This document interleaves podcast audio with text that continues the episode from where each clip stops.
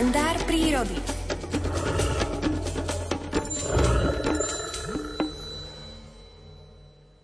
Keďže na Slovensku žije odhadom 600 až 800 jedincov medveďa hnedého, stretnutie s týmto kráľom lesa nemusí byť v pohoriach stredného, severného a východného Slovenska ničím výnimočným.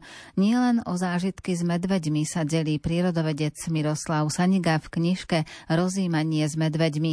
V nej je aj príbeh o záhadných škrabancoch na novúčičkej metalíze, číta Alfred Svan.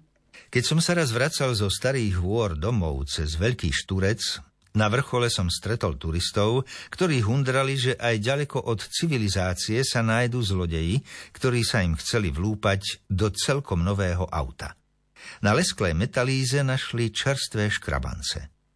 Môžem sa na to pozrieť, prihovoril som sa neznámym turistom. Čože, vari ste dajaký záhadný detektív, zaznelo zo skupinky posmešne. Len tak zo zvedavosti, ak dovolíte, odvetil som. Tu v lese, kde celé dni nestretnem živú dušu, by som sotva čakal zlodeja, ktorý by sa chcel vlámať do auta. Tak nám rozlúštite hádanku, kto nám poškriabal auto, pobádal ma postarší ujko. Podišiel som bližšie k autu a hneď mi bolo jasné, že pokus o vlámanie má na svedomí maco – je to medvedia robota, povedal som. Tieto škrabance po piatich pazúroch sú jasným dôkazom, že vinníkom je dajaký maco. To je drzosť, čo si ten medveď dovolí, podotkol jeden z rozhnevaných členov posádky auta. Takto nám zohyzdiť novúčičkú metalízu. Hromženiu na medveďa nebolo konca kraja. Keď som tie nadávky už nemohol počúvať, ozval som sa. Nuž, tak trochu ste si na vine sami. Určite si v kufri nesiete nejaké dobroty. Ako to viete, začudovala sa jedna z vydesených žien. Medveďovi z auta zavoňalo chutné jedlo. Nečudujte sa, že mu prišla naň chuť, vysvetloval som im. Skúšal sa dostať dnu a tieto škrabance sú toho dôkazom. Od motorizovaných návštevníkov, ktorých priznám sa, nerád vidím v prírode, som si vypočul ešte nejednu výčitku na adresu premnožených medveďov a napokon aj na svoju osobu. Že vraj vyvyšujem medveďa nad človeka.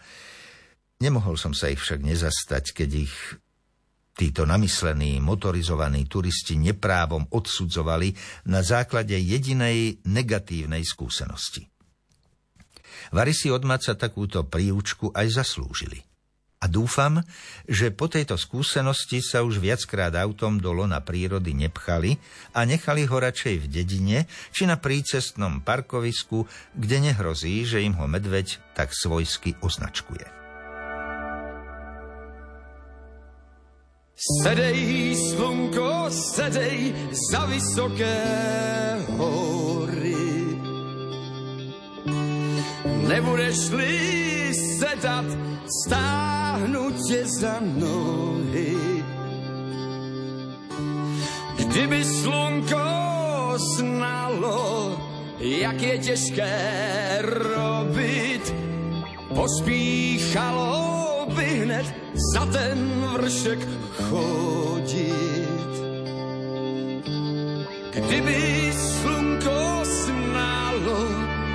jak je těžké robit, pospíchalo by hned za ten vršek chodit. Sedej, slunko, sedej za vrchy a vorový. Těžko je dnes, milá, tvému šohajovi. Moje milá, pyšná, slunečko se níží, za jiného by šla, večer už se blíží. Za jiného by šla, večer už se